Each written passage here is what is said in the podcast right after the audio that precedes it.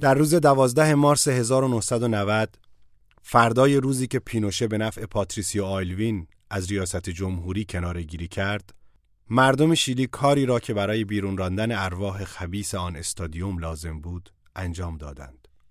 در پیشگاه رشته کوه با شکوه آند. هفتاد هزار نفر هوادار در استادیوم جمع شدند تا به حرفهای رئیس جمهور منتخب جدید گوش بدهند. در نخستین مواجهه او با سرزمینی که جان تازه‌ای در کالبدش دمیده شده بود. و آیلوین ناامیدمان نکرد. در سخنرانیش به جنایاتی اشاره کرد که روی همین سکوها و در همین زمین رخ داده بود و سوگند خورد که دیگر هرگز.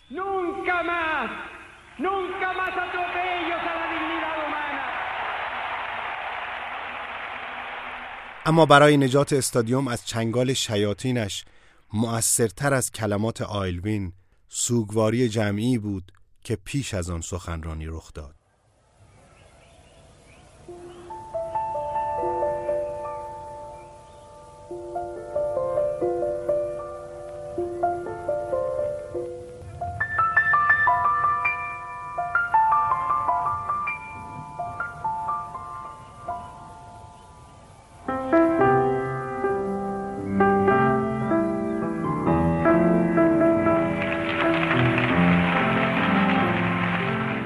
هفتاد هزار مرد و زن ناگهان ساکت شدند با شنیدن صدای تکنوازی پیانیستی که آن پایین روی زمین چمن داشت واریاسیونی از یکی از ترانه های ویکتور خارا را می نواخت. خواننده مبارز و بلند آوازه‌ای که چند روز بعد از کودتا به دست ارتش کشته شد. ملودی که خاموش شد گروهی زن با دامن سیاه و بلوز سفید وارد شدند. با پلاکارت های از عکس ناپدید شدگانشان. و بعد یکی از زنان همسر دختر مادر شروع کرد به کوه رقصیدن. رقص ملی ما. تمام تنهایی عظیمش را میرقصید چون رقصی را به تنهایی اجرا می کرد که در اصل برای یک زوج طراحی شده بود. لحظه سکوت بهتالود بر فضا حاکم شد. و به دنبال صدای مردم که آرام مردد شروع کردند به کف زدن همراه با موسیقی صدای به هم کوبیدن سرکش اما لطیف دستها که به کوههای تماشاگر همان نزدیک می گفتند ما در این سوگ شریکیم. ما هم با همه عشقهای گمشدهمان در تاریخ با همه مردگانمان میرقصیم و از هیچستانی که پینوشه به آنجا تبعیدشان کرده به نحوی بازشان میگردانیم.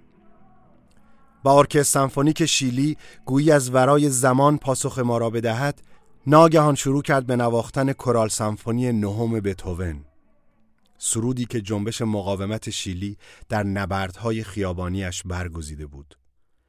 سرود شادی شیلر پیشگویی او از روزی که انسان شود برادر انسان.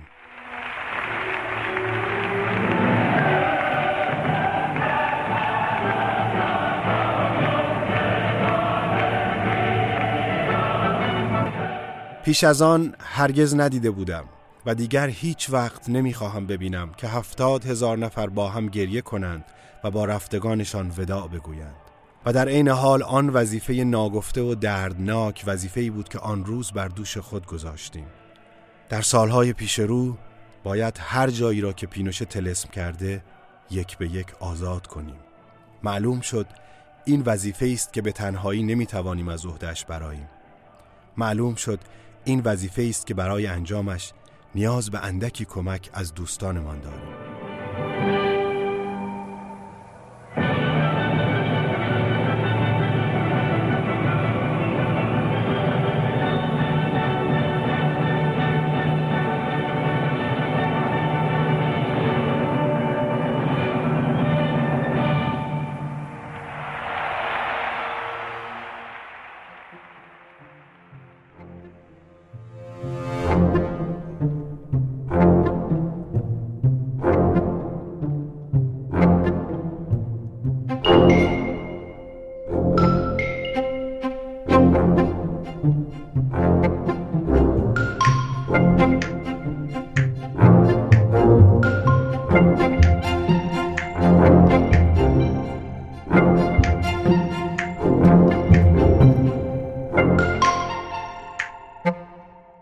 سلام. من فرشید نجاریانم و شما به پادکست آوانگارد گوش می‌کنید.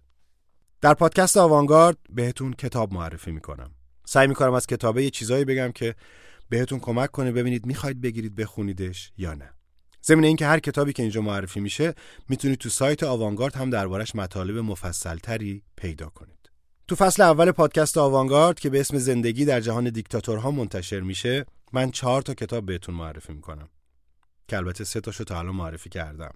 و این در واقع آخرین قسمت از فصل اول محسوب میشه. این کتابا هر کدوم یه ناداستان از زندگی کسانیه که زیر سایه سنگین دیکتاتورها زندگی کردن. سایه این دیکتاتوری رو زندگی و جوونیشون افتاده و بعدها هم به این راحتی ازش رها نشدن. De nuevo quieren manchar mi tierra con sangre obrera, los que hablan de libertad y tienen las manos negras, los que quieren dividir a la madre de sus hijos y quieren reconstruir la cruz que arrastrar a Cristo. Quieren این صدای ویکتور خارا بود که شنیدید شاعر، خواننده و انقلابی شیلیایی که در جریان کودتای نظامی آگوستو پینوشه علیه سالوادور آلنده در شیلی به قتل رسید. سال سرنوشت ساز 1973 سالی که پینوشه خیلی از روشنفکرها و طرفدارای آلنده و خود اون رو به قتل رسوند. سالی که ویکتور خارا هم همراه دانشجوی دانشکده فنی سانتیاگو بازداشت شد و همشون رو به استادیوم ورزشی سانتیاگو بردن. همونجا استخونای انگشت و مچ دستش رو شکوندند و مجبورش کردن ترانه ما پیروز خواهیم شد که ترانه حزب اتحاد مردمی بود رو بخونه. 16 سپتامبر همون سال جسد تیربارون شده ویکتور خارا رو یه گوشه ای تو یکی از خیابونای سانتیاگو ول کردن. این قسمت به شیلی میریم. اون باریکه پر از رنج و درد آمریکای لاتین که هرگز کابوس زندگی زیر سلطه دیکتاتوری رو فراموش نکرده. این کشور کوچیک سالهاست که داره تلاش می‌کنه این تروما و رنجی که کشیده رو فراموش کنه اما فراموشی به این سادگی نیست. چند سال پیش وقتی دادگاه محاکمه نظامی پینوشه برگزار شد خیلیا دوباره داغشون تازه شد. بازماندگان گمشدگان زیادی از اون تاریخ پررنج 17 سال. که امید پیدا شدن نام و نشونی از محل دفن عزیزانشون هنوز توشون زنده بود ما امروز اینجا درباره شکستن تلسم وحشت حرف می‌زنیم. آگوستو خوز رامون پینوشه اوگارته یه نظامی شیلیایی بوده که سال 1973 علیه سالوادور آلنده کودتا می‌کنه و به مدت 17 سال قدرت رو مال خودش می‌کنه. همین چند ماه پیش یه تاجر گردن کلفت دست راستی که اتفاقا دوست صمیمی جنرال پینوشه هم بود نامزد انتخابات ریاست جمهوری شد. و با رأی بالایی به مرحله دوم انتخابات راه پیدا کرد. بله، خوز آنتونیو کاست که نه تنها نظم آهنین روزگار پینوشه رو ستایش می‌کرد بلکه روی اون مانور هم می‌داد. روی این ترس که اگه دولت قدرتمندی روی کار نیاد باندهای مواد مخدر شیلی رو داغون می‌کنن. بلایی رو سر شیلی میارن که مکزیک و برزیل گرفتارش هستند. او تو دور اول 28 درصد از آرا رو به دست میاره. اون حتی رقیبش آقای گابریل بوریچ رو متهم می‌کرد که اون هم حزبیاش دارن شیلی رو به سمت بیثباتی و ناامنی سوق میدن. در حالی که آقای کاست می‌خواد برای شیلیایی ها جزیره ثبات بسازه. کاست بچه ارشد یه خانواده آلمانی و پدرش تو ارتش آلمان نازی و سازمان امنیت این رژیم همکاری کرده. در این حال خبرایی هم تایید شدند که بر اساس اونا کاست با عوامل شکنجه و سرکوب دوران پینوشه که به حکم دادگاه توی زندان به سر می بردن ملاقات کرده و بعدتر برای آزادی اونها با رئیس جمهور دیدارم کرده. اما نکته ترسناک ماجرا این بود که چرا هنوز باید آدمی با این سابقه بتونه بیاد تو انتخابات و البته ترسناکتر این که رأیم بیاره و بره مرحله دوم. هرچند نیمار هم با انتخاب گابریل بوریچ نماینده جوان چپگرای کنگره شیلی مردم این کشور یه بار دیگه جستن. آقای بوریچ که 35 سال است از جوانترین رهبران سیاسی جهان به حساب میاد.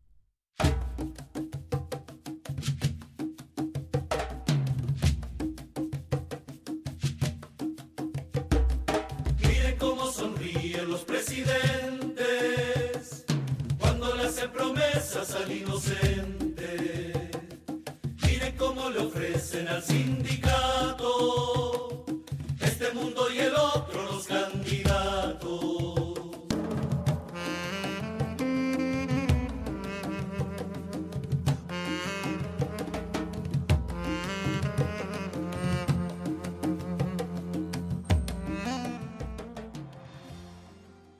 اما بریم سراغ دورفمان که نویسنده این کتاب باشه آریل دورفمان در بوینس آیرس آرژانتین به دنیا اومده و جزء نویسنده های سرشناس شیلیایی به حساب میاد. حالا چرا شیلیایی؟ چون با یه شیلیایی ازدواج کرد و به واسطه این ازدواج تونست تابعیت شیلی رو بگیره. دورفمان از نظر مجله تایم استاد بزرگ ادبیات. از نظر واشنگتن پست رمان نویس درجه یک جهانی و از سوی نیوزویک یکی از بزرگترین رمان نویسان آمریکای لاتین خونده میشه. روایت اصلی کتاب شکستن تلسم وحشت برمیگرده به یه اتفاق. سال 1990 پینوشه قبل از اینکه مقامش رو به خاطر فشارهای مختلف و جنبش نب پینوشه و اینا ترک بکنه تدابیر حقوقی عجیبی وضع کرده بود که به موجب اونا از یه مسئولیتی برخوردار بود که جرایمش قابل پیگرد نباشه. اما این مسئولیت های دیپلماتیک که تو شیلی امکان هیچ پیگرد قانونی علیه او رو نمی‌دادن بالاخره تموم شدن. سال 1998 وقتی پینوشه تو بریتانیا دستگیر شد اصل صلاحیت قضایی جهانی برای اون به عنوان استدلال قانونی مطرح شد. این اولین بار بود که رهبر قبلی یک کشور با استناد به این اصل قضایی و با حکم یک دادگاه ملی دستگیر می شد. اما محاکمه پینوشه تو انگلیس به جای نرسید. ولی تو اسپانیا یه قاضی اسپانیایی به اسم بالتازار گارزون پرونده مشابهی علیه پینوشه باز کرد و از بریتانیا خواست تا پینوشه رو به مادرید تحویل بده. البته که بریتانیا زیر بار نرفت و سال 2000 پینوشه به شیلی برگشت و این دوباره شروع درد و رنج بود. چون فرمانده کل قوای مسلح شیلی از پینوشه همکار سابقش مثل یک قهرمان بزرگ توی فرودگاه استقبال کرد. بازم دادخواهی مردم به جایی نرسید. پینوشه به بیماری تمارز می‌کرد و بالاخره وقتی که تو حبس خونگی بود به خاطر سکته قلبی مرد. اون لحظه پینوشه نبود اما تفکری شبیه به اون هنوز تو شیلی باقی مونده بود. تفکری که به خاطر مرگ اون پرچم چند تا پادگان بزرگ رو به حالت نیمه برافراشته در می آورد. زور دموکراسی باز هم تام و تمام به دیکتاتوری نمی رسید. اونقدری که تو مراسم تدفین پینوشه میچل باچله رئیس جمهور دموکرات شیلی که پدرش قربانی حکومت کودتا بود و خودش هم تو زندانهای پینوشه شکنجه شده بود مجبور شد یکی از وزیرای خودش رو به این مراسم بفرسته چرا به خاطر رعایت نظر بخشی از جامعه که همچنان طرفدار پینوشه بودن و برای جلوگیری از خشم افسرایی که تو ارتش پینوشه همچنان استورشون بود هرچند همون روز خیلی از مردم شیلی تو خیابون از شادی میرقصیدن. شیلی بعد از اون سالها هنوزم گرفتار تفکریه که پینوشه رو تحسین می‌کنه. هرچند که تعدادشون زیاد هم نیست. یکی از نکاتی که توی این کتاب خیلی جلب توجه می‌کنه اینه که همه شخصیت های کتاب های قبلی دورفمان تو این کتاب یک جا با هم دیده میشن. در واقع زنان و مردانی که رنج کشیدن از عزیزاشون فقط یه تیکه سنگ باقی مونده بهشون تجاوز شده و شکنجه شدن همه تو این کتاب کنار هم هستند شیلی از سال گذشته که به بازنویسی قانون اساسی دوره پینوشه رأی داد با تغییرات زیادی روبرو شده. اما به قول آریل دورفمن پینوشه چطور توانسته این همه شیلیایی را گول بزند؟ چطور می شود توضیح داد که این همه آدم باور کردند او همیشه از جنایات انجام شده در رژیمش بیخبر بوده و تا همین امروز هم باور دارند او بیگناه است؟ وقتی کسی مثل آقای کاست تا این مرحله توی یه انتخاب دموکراتیک بالا میاد این حرف دورفمن توی گوش مخاطبش زنگ بزنه. واقعا چرا؟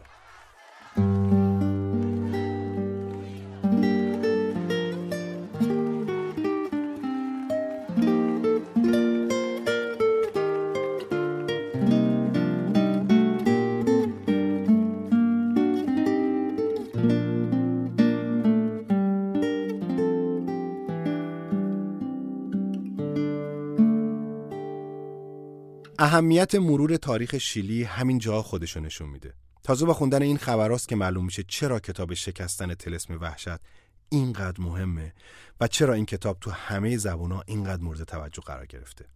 انگار شیلی اساره شرارت رو تو سیاستش تجربه کرده اساره که شبیه تلسم وحشت بوده و به قول آریل دورفمن بالاخره یه جا این تلسم شکسته نکته قابل توجه دیگه این کتاب اینه که یه راوی زنده داره. یعنی کسی که داره روایت می‌کنه از لابلای صفحات روزنامه ها و اینا روایت نمی‌کنه. کسی داره این ماجرا رو روایت می‌کنه که مرگ توی قدمیش بوده. کسی که سالهای حکومت پینوشه رو تو تبعید گذرونده و آواره بوده. دورفمن توی این کتاب نه تنها روند بازداشت و محاکمه نیمبند پینوشه رو مرور می‌کنه بلکه از آثار این کودتا رو نسلهای آینده میگه. و ما رو با ترسا و امیدهای مردمی که 17 سال تو ترس شبانه روزی زندگی کردند آشنا می‌کنه. دورفمن ما رو از یه جای خیلی عجیبی وارد مرور این دوره می‌کنه. از لحظه ای که خبر دستگیری پینوشه رو تو اخبار میشنوه. لحظه ای که نه فقط برای اون بلکه برای همه آدمایی مثل دورفمن که زندگی و جوونیشون زیر سایه ترس گذشته لحظه شگفتانگیزیه. اما اون نمی‌تونه تو این لحظه توقف کنه. ذهنش میره عقب به سالها قبل و ما رو هم با خودش می‌بره. از اینکه چطور یه ژنرال صاف و اتو کشیده تبدیل به یه حیولای خونخوار شد. اینکه چطور نظامی های شیلی پشت این حیولا در اومدن و جوانای کشور رو پرپر کردن و اینکه چرا اثر این 17 سال هیچ وقت از زندگی شیلیایی ها پاک نمیشه.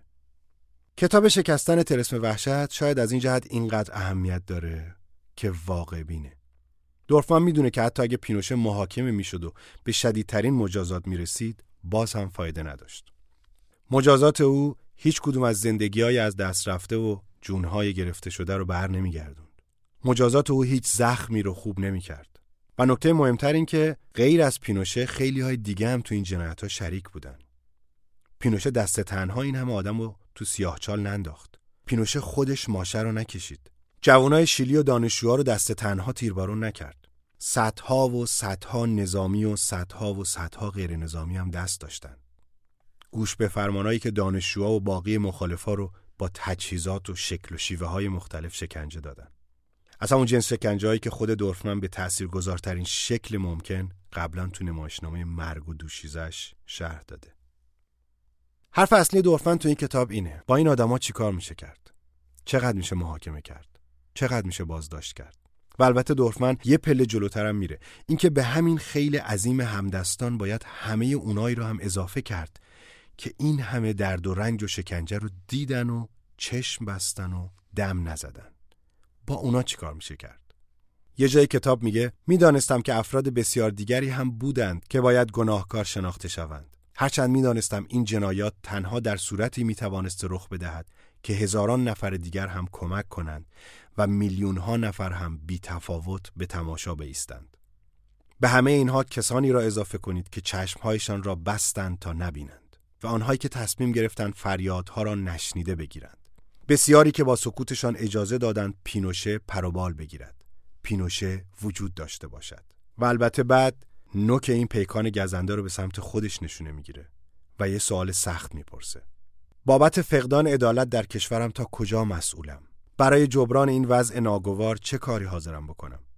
من هم همان کاری را کردم که بسیاری از هموطنانم می کنند وقتی با وظیفه مواجه می شوند که طاقت فرسا و بعید به نظر می رسد پذیرفتم که تاریخ ابدا طرف ما نیست. به سازش راه دادم. وجدانم محتوم بودن ظلم را پذیرفت و آن را مجاز شمرد. و حالا این دستگیری و این محاکمه وجدان ملی را به لرزه انداخته و خجالتمان داده است دورفمن همه صورتهای این رنج رو مرور می‌کنه. میره سراغ اون هزار و دو نفری که رو بنای یادبود کشته شده های اون دوره فقط یه اسم ازشون مونده. ناپدید شده ها. آدمایی که هرگز نمیشه از زیر زبون جبارها بیرون کشید که کجا و چطور و به چه جرمی کشته شدن.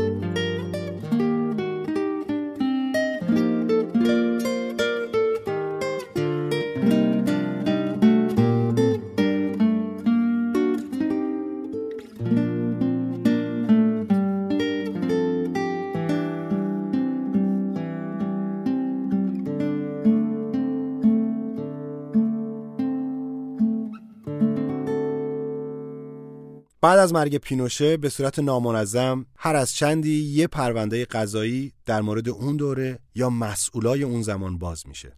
و بعد دوباره می‌بینیم که چقدر حرفای دورفمن درسته. سال 2012 یکی از نظامیا پیش از مرگش از اینکه چجوری مخالفا رو میکشتن و به دریا میریختن گفت و محل اون جنایت رو هم افشا کرد. و از قضات و مردم شیلی خواست که ببخشنش.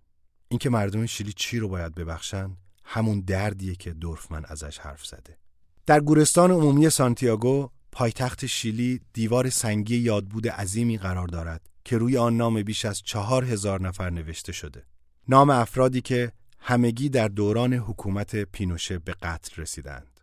هنوز بخشی از این دیوار سنگی برای نامهایی که به مرور زمان به آن اضافه می شود خالی است. اما این همه داستان دیوار سنگی نیست. در جلوی هزار و دو اسم هیچ تاریخ مرگی درج نشده است. یعنی از سرنوشت چگونگی مرگ حتی جسد اونها اطلاعی در دست نیست. این جان باختگان ناپدید شده نام گرفتند. اما البته که این دستگیری و محاکمه یک کورسوی امیده. شاید یه ترسی برای آیندگان که از این سرنوشت عبرت بگیرن. دورفمن از امید و روشنایی حرف می‌زنه که بعد از این تو دل مردم شیلی زنده شد.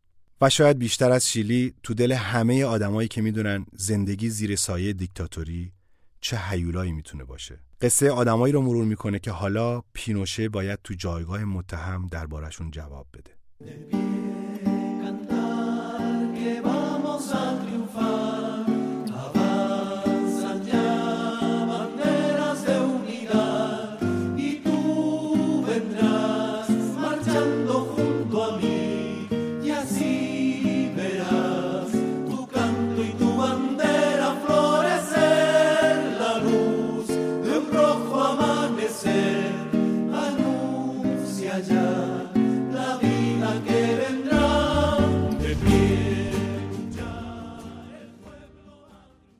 پینوشه دیگر کدام خریست؟ این جمله آخر کتاب شکستن تلسم وحشت. این جمله پنج کلمه ای آرزوی دورفمنه. آرزوی دورفمنه برای اونچه که از پینوشه قرار هزاران سال بعد توی تاریخ بمونه. اینکه دیگه هرگز دیکتاتوری مثل اون نیاد که بخوان با هم مقایسهشون کنن. اینکه اون اسمی که یه روز باعث وحشت می‌شد به پایین ترین و بی ارزش ترین جایگاه برسه. در حد توهین و فحش باشه یا از اون بهتر فراموش بشه. این محاکمه های بی پایان و فرارهای پی در پی و جستنای پینوشه از زندان و رسوندن مجازات به حبس خونگی و مردن بر اثر سکته قلبی چیزی نیست که دورفن اسمش رو بذاره شکست. مسئله دورفمن چیزی بیشتر از محاکمه است. او تاریخ رو صدا می‌کنه. او قضاوت رو به تاریخ واگذار می‌کنه. برای همینم امیدوار از پینوشه و هم مسلکاش چیزی بیشتر از یک اسم پیزوری تو تاریخ نمونه. کتاب شکستن تلسم وحشت به فارسی هم ترجمه شده. ترجمه خیلی خوبی هم شده. زهرا شمس این کتاب رو ترجمه کرده و انتشارات کرگدن چاپش کرده. من فرشید نجاریانم و این چهارمین قسمت از پادکست آوانگارده که در تیر 1401 منتشر میشه. این آخرین قسمت از فصل اول پادکسته و به زودی با فصل دوم برمیگردیم. پادکست آوانگارد یه پلتفرم شنیداری برای سایت آوانگارد. آوانگارد یه سایتیه که در انتخاب کتاب به شما کمک می‌کنه. تمرکز اصلی سایت آوانگارد رو معرفی و بررسی کتابه و شما اونجا می‌تونید لیستای پروپیمون و دستبندی های مختلفی از کتابای جدید و نویسنده ها و مترجما ببینید. برای توضیحات بیشتر درباره کتاب و مطالب مرتبط باهاش به سایت آوانگارد سر بزنید. و اگر از پادکست آوانگارد خوشتون اومد اونو به بقیه هم معرفی کنید.